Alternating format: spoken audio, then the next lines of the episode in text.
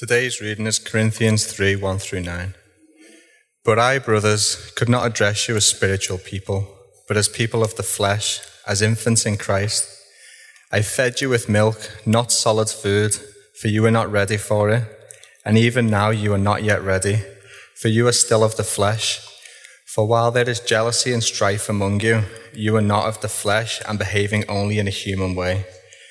For when one says, I follow Paul, and another, I follow Apollos, are you not being merely human? What then is Apollos? What is Paul? Servants through whom you believed, as the Lord assigned to each. I planted, Apollos watered, but God gave them growth. So neither he who plants nor he who waters is anything, but only God who gives the growth. He who plants and he who waters are one, and each other will receive his wages according to his labor. For we are God's fellow workers, you are God's field, God's building. Let's pray.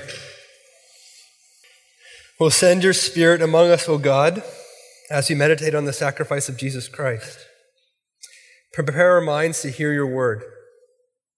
Move our hearts to accept what we hear Purify our will to obey in joy and faith. This we pray through Christ our Savior. Amen. It's good to be with you this morning. If you haven't met me yet, I'm Jake. I'm part of the team.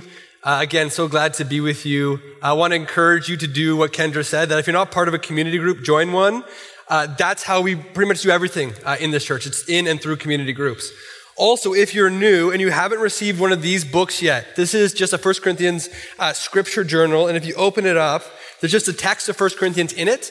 And beside it are notes, or sorry, a blank page where you can write notes. And I'd encourage you, just throw up your hand right now if you haven't got one of these. And Heath and On are going to come around and give you one of these. So throw up your hand right now. Don't be shy. There's a bunch of people who don't have one. And we're going to come around. We'll give you one. This is our gift uh, to you. Be blessed. Be encouraged by it.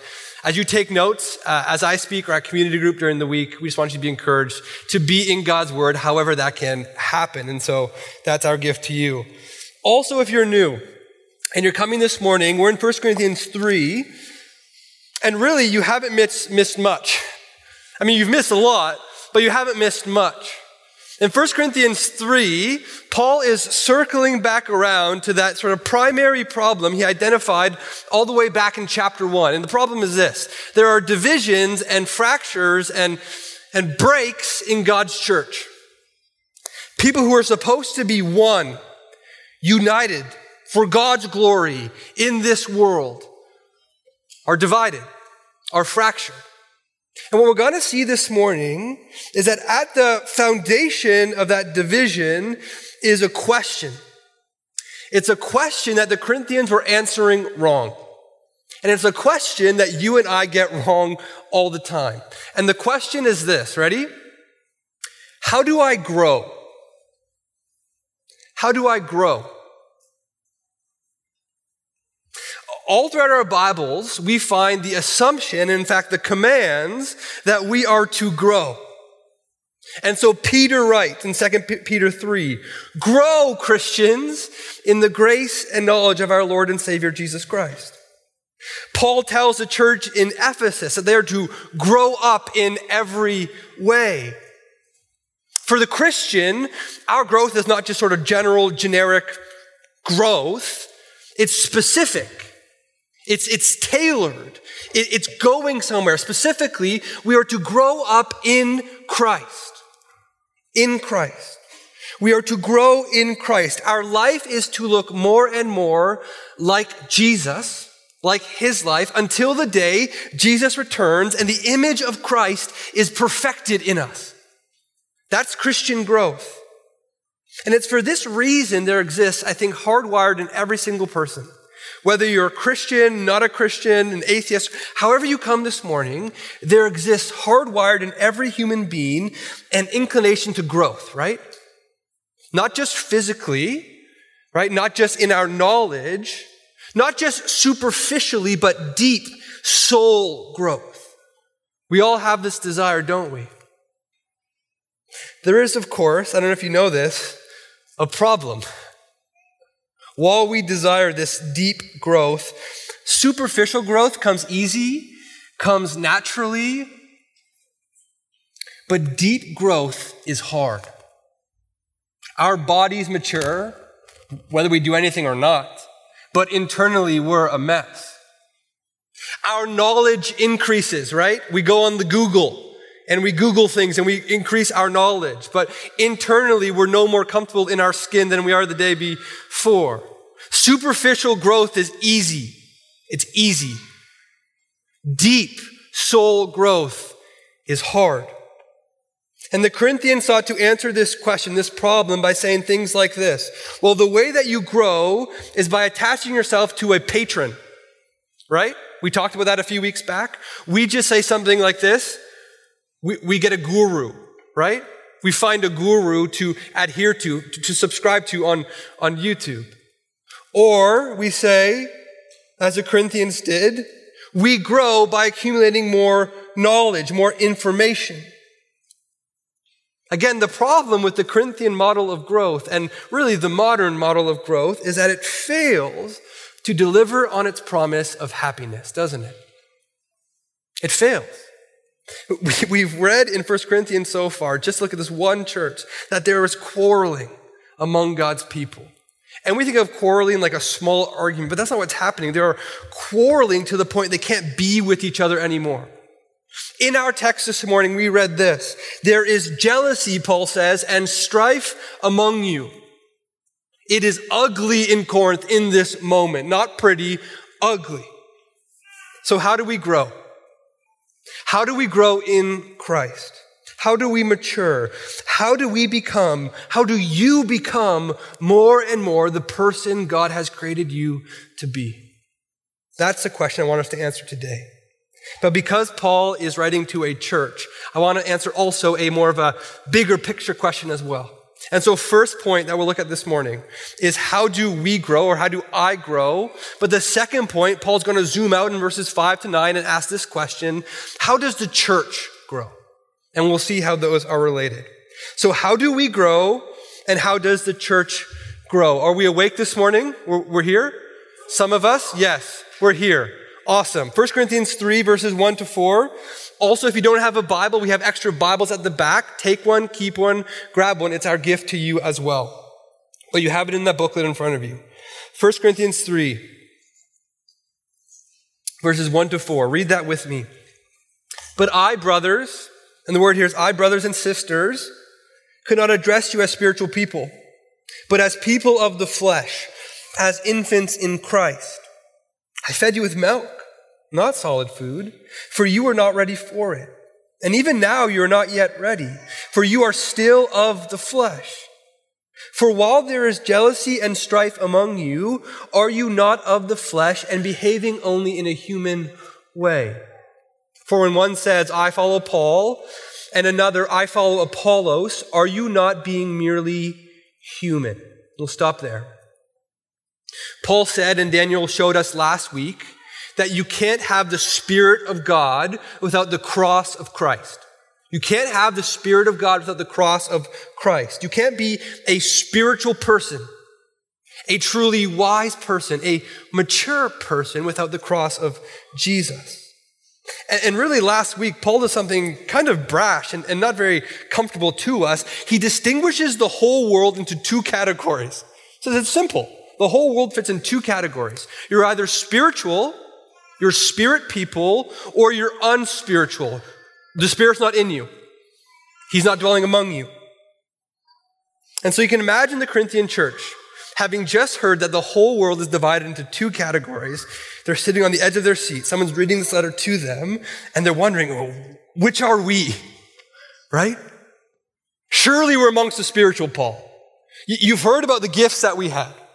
Right? You've heard about the, the kinds of sermons that are being preached in our church. Like, surely we're among the spiritual. And in one of the most stinging rebukes that Paul gives, really, in all of Scripture, he says this. And I want us to hear this what it is.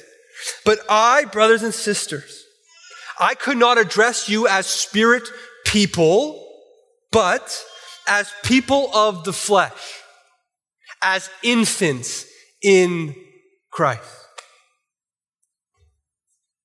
Here's the Corinthian church. We're a big deal. We're Corinth. Things happen in Corinth. And Paul says, You're kids. You're babes, children. Now, now, the metaphors that Paul is using here, the metaphor of, of child and adult and milk and solid food, this is language in the ancient world that would have been used all the time in religious and philosophical settings. Except there's a difference.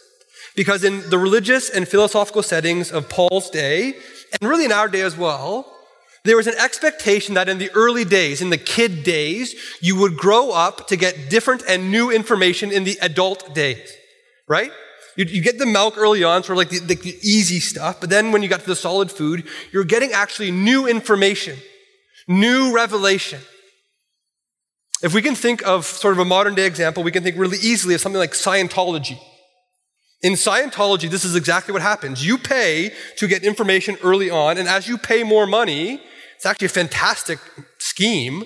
As you pay more money, I'll be giving lessons later for $120 as you pay more money, I'm joking, you get new information, new revelation, stuff you didn't get early on. If you just pay, you can get it later. That's not, hear me, Christ City, what Paul is talking about here in our text. He's not saying, I gave you sort of the beginner stuff, but, I, have held back on, on like the adult stuff. He's not saying I gave you sort of like the easy to understand stuff, and I've held back on sort of like, you know, the, the, the level 10 Christian stuff. No, that's not what Paul's saying. That's not how Paul views maturity in Christ. See, Paul, and we'll see this, he never envisions us moving beyond the cross. He, never envisions us moving beyond what's been revealed to us in Scripture. In fact, his very criticism of the Corinthian church is that they've done exactly that. They've grown bored with the gospel. I've heard it before. And as an aside, I think that Paul's criticism of the Corinthian church might apply to us this morning. There is this podcast that I hate. I hate it so much. And I don't hate the people who, who put on the podcast. I want to be very clear. I hate the ideas this podcast espouses, it teaches. See, the podcast began in a sort of pseudo Christian way. It sort of began in, maybe with an inkling of the gospel, but the gospel became quickly in this podcast very irrelevant. Actually, repre- reprehensible. And, and actually, a tool of the oppressor over the oppressed, and let's get rid of the gospel altogether.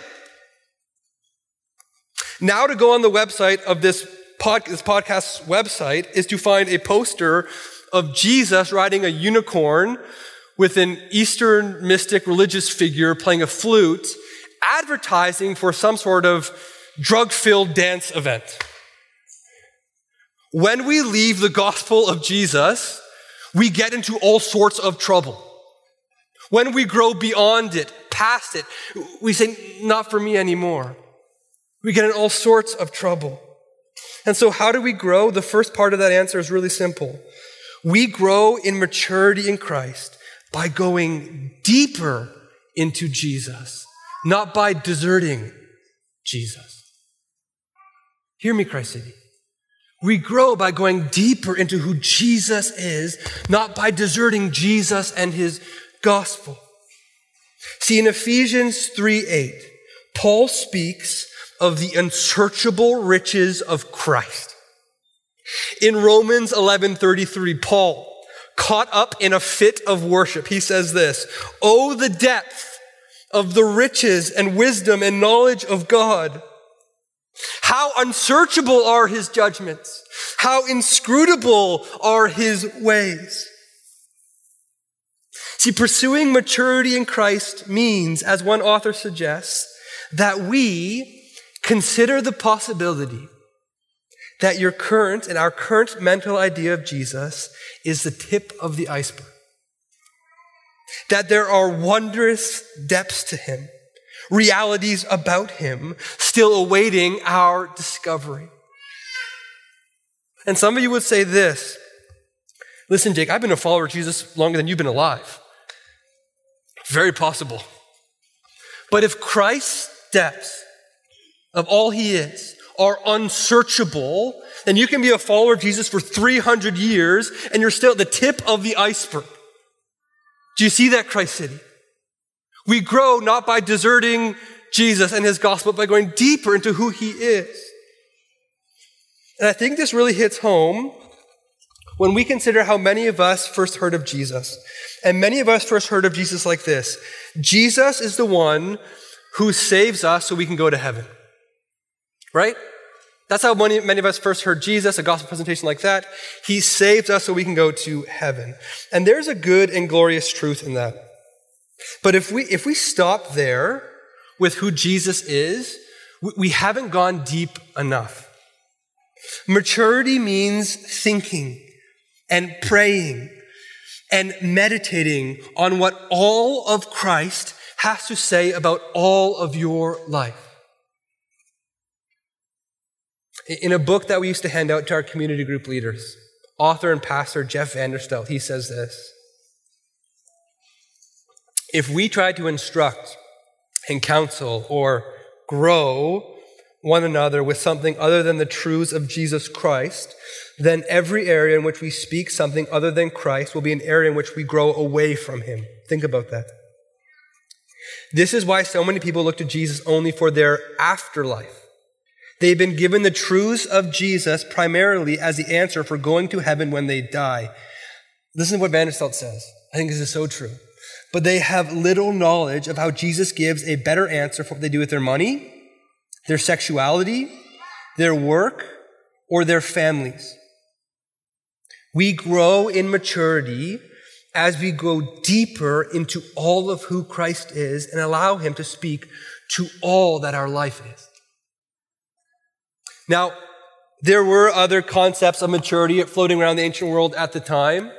Many that were very popular for obvious reasons said that you could grow spiritually and it required nothing of you ethically. It required nothing of you morally. It required nothing of your life. So you might object at this point. Look back at your text with me. You might object, Paul, how do you know that they're infants? How do you know that they're, they're mere babes? What gives you the grounds, Paul, to insult the Corinthian church like this? And Paul would say this to you in a loving and generous way. For while there is jealousy and strife among you, are you not of the flesh and behaving only in a human way? See, contrary to what existed in that ancient world and contrary to what exists now, our Christian maturity is always expressed in the fruit of our life, in the things we do, in the words we say. See, here's the second part of the answer to the question how do we grow? We grow through the indwelling presence of the Holy Spirit. We grow through the life of God in the soul of man. This, Paul has just said, is what distinguishes us who are truly spiritual or spirit people and those who are of the flesh. It's the living presence of the Holy Spirit in each believer.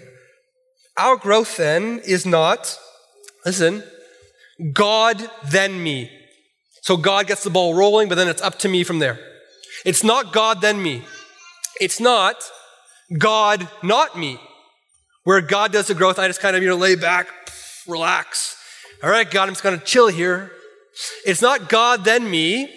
It's not God, not me. It's not even God plus me, as if we're somehow co equals in this. No, it's not God, then me. It's not God, not me. It's not God plus me. It is God, Jerry Bridges says, in me. God in me. See, when the Spirit lives in you, His very presence is made evident by the fruit in your life. And Paul writes to the Galatian churches, and perhaps you've heard this verse before. But the fruit of the Spirit is love and joy and peace and patience and kindness and goodness and faithfulness and gentleness and self control. Paul calls it the fruit of the Spirit, not the fruit of my will or the fruit of my skill, but the fruit of the Spirit. This past week, if you don't know me, you'll soon figure out I'm very, very broken inside. And I fail all the time, just like you. And this past week, I was reflecting uh, with Paul, who's playing drums up here. on how I messed up big time and I failed to show compassion and hospitality to the stranger in like a really embarrassing way. And you know what Paul said to me? He said, Jake, thank goodness we have the Holy Spirit. And he's right. Thank goodness we have the Holy Spirit because I cannot do it on my own. Growth begins at the exact moment that we surrender to the work of the Holy Spirit in our lives. I just want to stop and just ask you right now how is the Holy Spirit asking you to bend the knee to King Jesus this morning? And will you stop resisting? Contrast the fruit of the Spirit with what Paul sees in the Corinthian church. Paul sees division, he sees jealousy, he sees strife, and he knows, he knows where this comes from. Again, Galatians 5. Now the works of the flesh are evident, obvious, clear. Sexual immorality, impurity, sensuality, idolatry, sorcery, enmity, strife, jealousy, fits of anger, rivalries, dissensions, divisions, envy, drunkenness, orgies, and things like these. Now, in chapter one, it's clear Paul has no doubt as to the true identity of, this, of these Corinthians, of this church. They are the church of God in Corinth. They are spirit people, right? He is, however, as has become apparent, deeply concerned that they are not acting like who they are, like who Christ has made them to be. He says, You're jealous, you're, you're bickering, you're, you're snapping at one another. He says, though you are spirit people, I had to talk to you. Indeed, I'm even still talking to you like flesh people. People who still think, after all this time, in a mere earthly, human way. Which leads me to the third answer we need to see about how we grow, and it's this. We grow when our allegiance to, is to Christ and his gospel alone. Let me say that again. We grow when our allegiance is to Christ and his gospel alone. In our text, I hope you see this there are like flashing red lights of warning. Flashing red lights of warning in our text. Don't miss it. It's evident from the Corinthian behavior that their allegiance is first to worldly status before it is to Christ. And Paul says, here's the warning. It's flashing. When our behavior is constantly and consistently and unrepentantly fleshly, there comes a point where Paul's going to say, wait a second. You're not spirit people at all. Your external life is imaging to me and to everyone around you your internal allegiance. You're not spirit people at all. In other words, if this morning your heart is happily divided between allegiance to work and money and sex and prestige and other people's affirmation, and Jesus gets like one slice of that pie, not only will you not grow, but it's actually unclear if you belong to Jesus. And that sounds very harsh, but that's exactly what Paul is saying. Your external behavior images to us your internal allegiance. See, here's the lie that some of us are believing this morning. I know it because I'm tempted to believe it as well. It's this growth is optional. It's optional. I can happily exist on the margins of this Christianity thing. I'll come. I'll take a few notes. My, my kids will get a good moral framework downstairs, but I'm not really all in. I'm content with being a marginal, sort of fringe Christian. Level one is fine with, with, with me. If I can, I want us to take this way of thinking and I want to show you through a very silly story how stupid it is. Imagine with me this. Imagine with me if my son was to come up to me later on today and say something like this Dad, I'm so thankful of that meal you cooked last night. It was good. It was delicious. It was steak, potatoes. There's no vegetables, exactly how it should be. And I know I'm a growing boy. And I know I need to consume increasingly more calories, right? The nutritionists are nodding their head, right, Carly? That's right. But you know what? From here on out, when I'm hungry, and that will mostly be at Christmas and Easter, if I'm being honest with you, when I'm hungry, I'll, I'll go to mom. I'll say, Mom,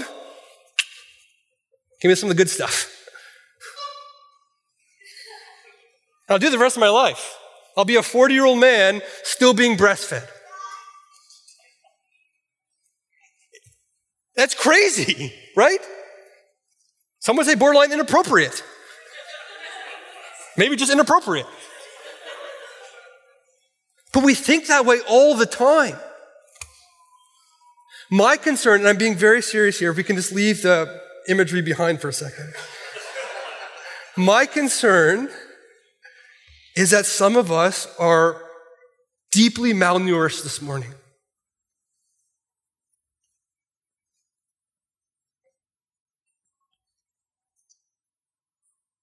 And I want to say with Paul, brothers and sisters, I want you to grow into Christ. But some of you are 40 years old and being breastfed. And that's crazy. That's not how it's supposed to be.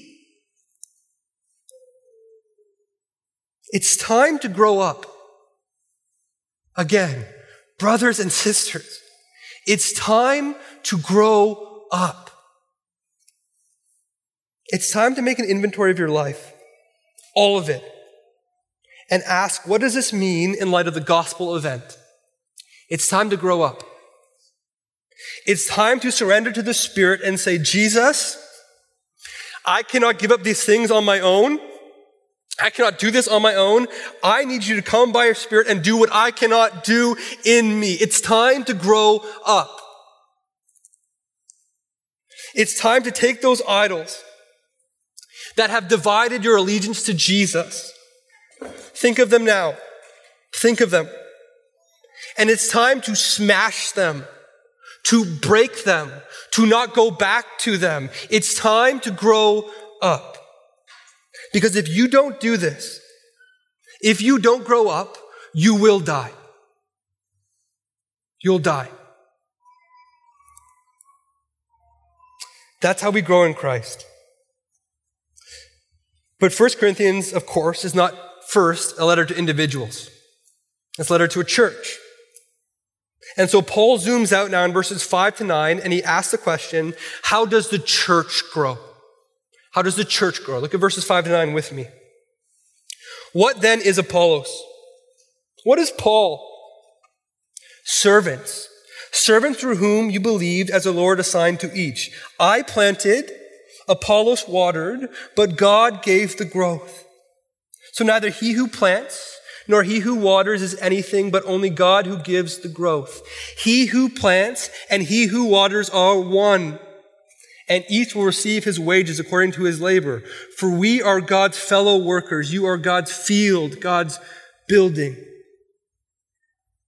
Now, we might be tempted this morning to think that individual growth is somehow unrelated, disconnected from, from the growth of the church. And when I talk about church growth, to be very clear, that's a phrase that in the 90s, early 2000s meant like more people in the pews. I'm not just talking about more people in the pews. I'm talking about growing up in Christ, like we've said so far.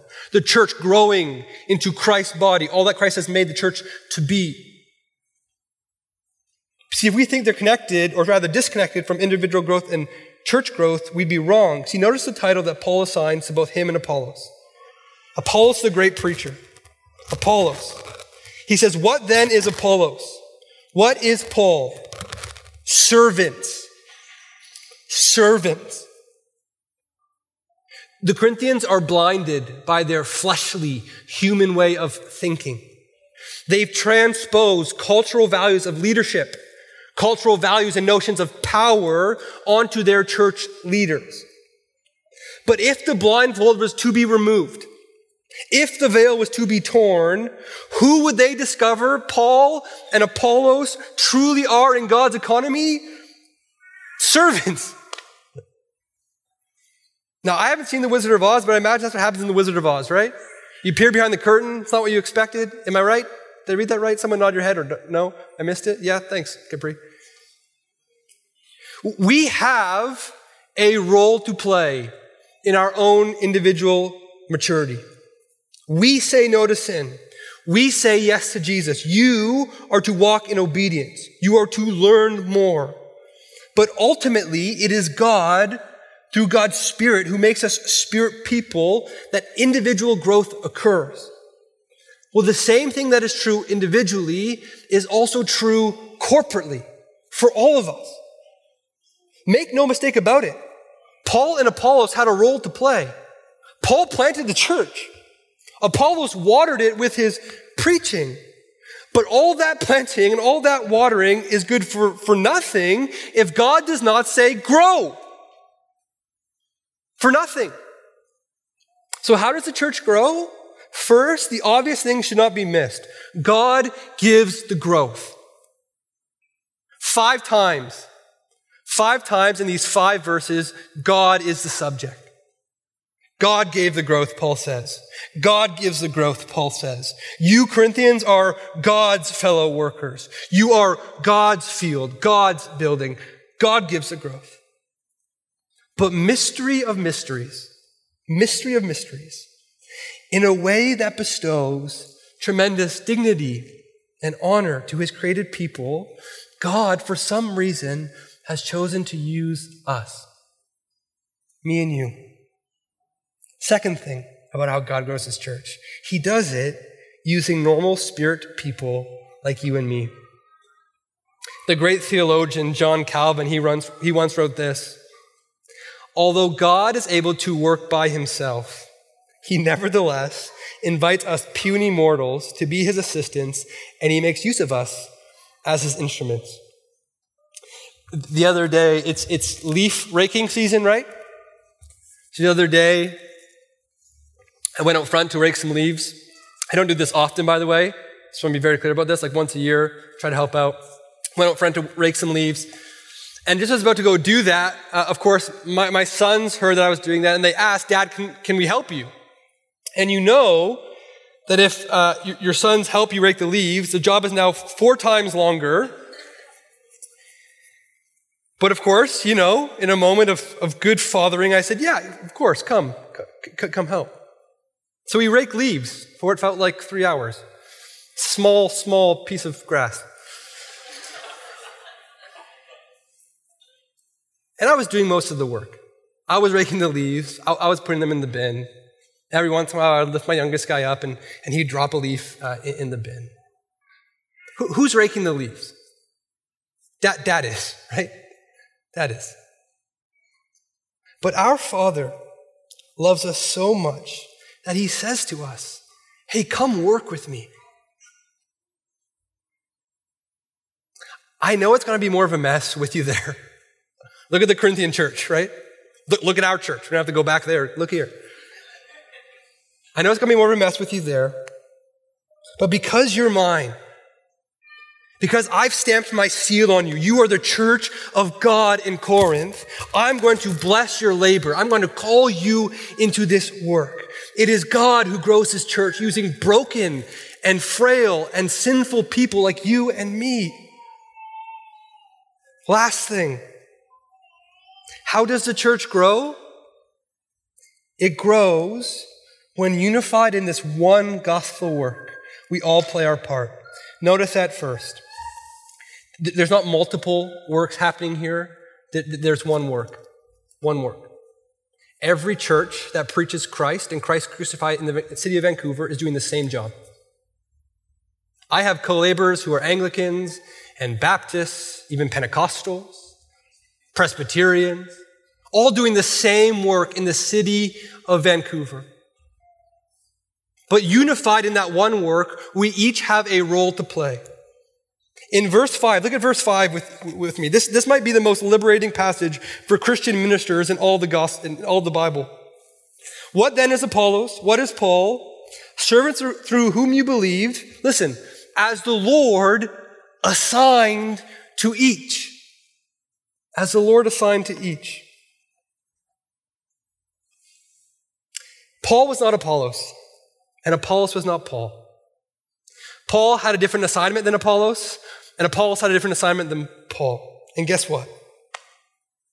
The Lord did not give you the assignment that he gave to me. Some of you are very happy about that. But I'm also very happy to learn that the Lord did not give me the assignment that he gave you. Do you see this, Christ City? One of the North Star sort of guiding light passages in my ministry has been out of John 21. At this point in John's gospel, Jesus is resurrected. And people are happy about that, obviously. Jesus is alive. But throughout John's gospel, there is this undercurrent. I don't know if you've noticed this before of rivalry between Peter and John. See, it was John who showed up at the tomb before Peter. It, was John who opened the door to let Peter into Jesus' trial. I, I, I was already here, right? It, it was John who believed in the resurrected Jesus first before Peter did. It was John who first realized that the stranger in the boat with them was Jesus before Peter did. And now in John 21, Peter finally has his moment in the sun. Peter's going to be this great shepherd, this great pastor, and he's going to lead God's people. And then he turns back and he sees, after Jesus says to Peter, Follow me, that John has been following Jesus all along, this whole time. And so in John 21, 21, and 22, we read this. When Peter saw him, that's John, he said to Jesus, Lord, what about this man? And Jesus said to him, and we need to hear this this morning. If it is my will that he remains until I come, what is that to you? And then Jesus says to Peter these words You follow me. Getting to the heart of what's happening in this passage, one commentator observes something we all know to be true that one of the most crippling temptations in Christian work is to compare one's work with the work of an envied or admired other. By the way, we all do Christian work, not just me or Heath or Daniel or Kendra. We all do Christian work. And one of the most crippling temptations in Christian work is to compare one's work with the work of an envied or admired other. I grew up with a terrible, terrible, terrible curse. And the curse is this that my siblings are probably some of the most lovely, charitable, generous, tender hearted people you will ever meet. It was a terrible, terrible, evil curse. Because while my siblings were winning friends and influencing people for the gospel, I was reading books. And while people would wait outside, I remember this, wait, would wait outside the school to walk in with my siblings. That's how beloved they were. I, walked in like a normal kid, but by myself. As I got older, my brother and I both entered into pastoral ministry. And I began noticing, and if you know my brother, you know this about him, it's true, that people gravitate towards him. They love him. Like he can just walk into a room and it's like he has magnets on or something, or he's giving out cash or something. I don't know what it is. To this day, I don't know. But people gravitate towards him. So here's my temptation. Here's my Peter and John moment. What about him, Lord? Why can't I have what, what he has? And maybe you have that person this morning in your mind. What about her, Lord? Why can't I have what she has? And to all of us this morning, including myself, here's what the Lord says What is that to you? What is that to you? You follow me. Friends, you have work to do. You have work to do. You have work to do. Not just in your own growth, but in the growth of God's kingdom. You have work to do. So don't look to your left and don't look to your right. Don't say to yourself, it would be nice to get the assignment that he got or she got or they got. You've been assigned, you, I'm not talking to anybody else, you have been assigned work from the Lord to do. Work for which you will be rewarded or not in the age to come. And the question this morning is will you do it? Will you do it? Will you do it? Will you commit by the power of the Holy Spirit, the life of God in the soul of man, to growing into the person, growing into the gifts the Lord has given you, not just for your growth, but for the good of God's kingdom? Will you do it? Let's pray.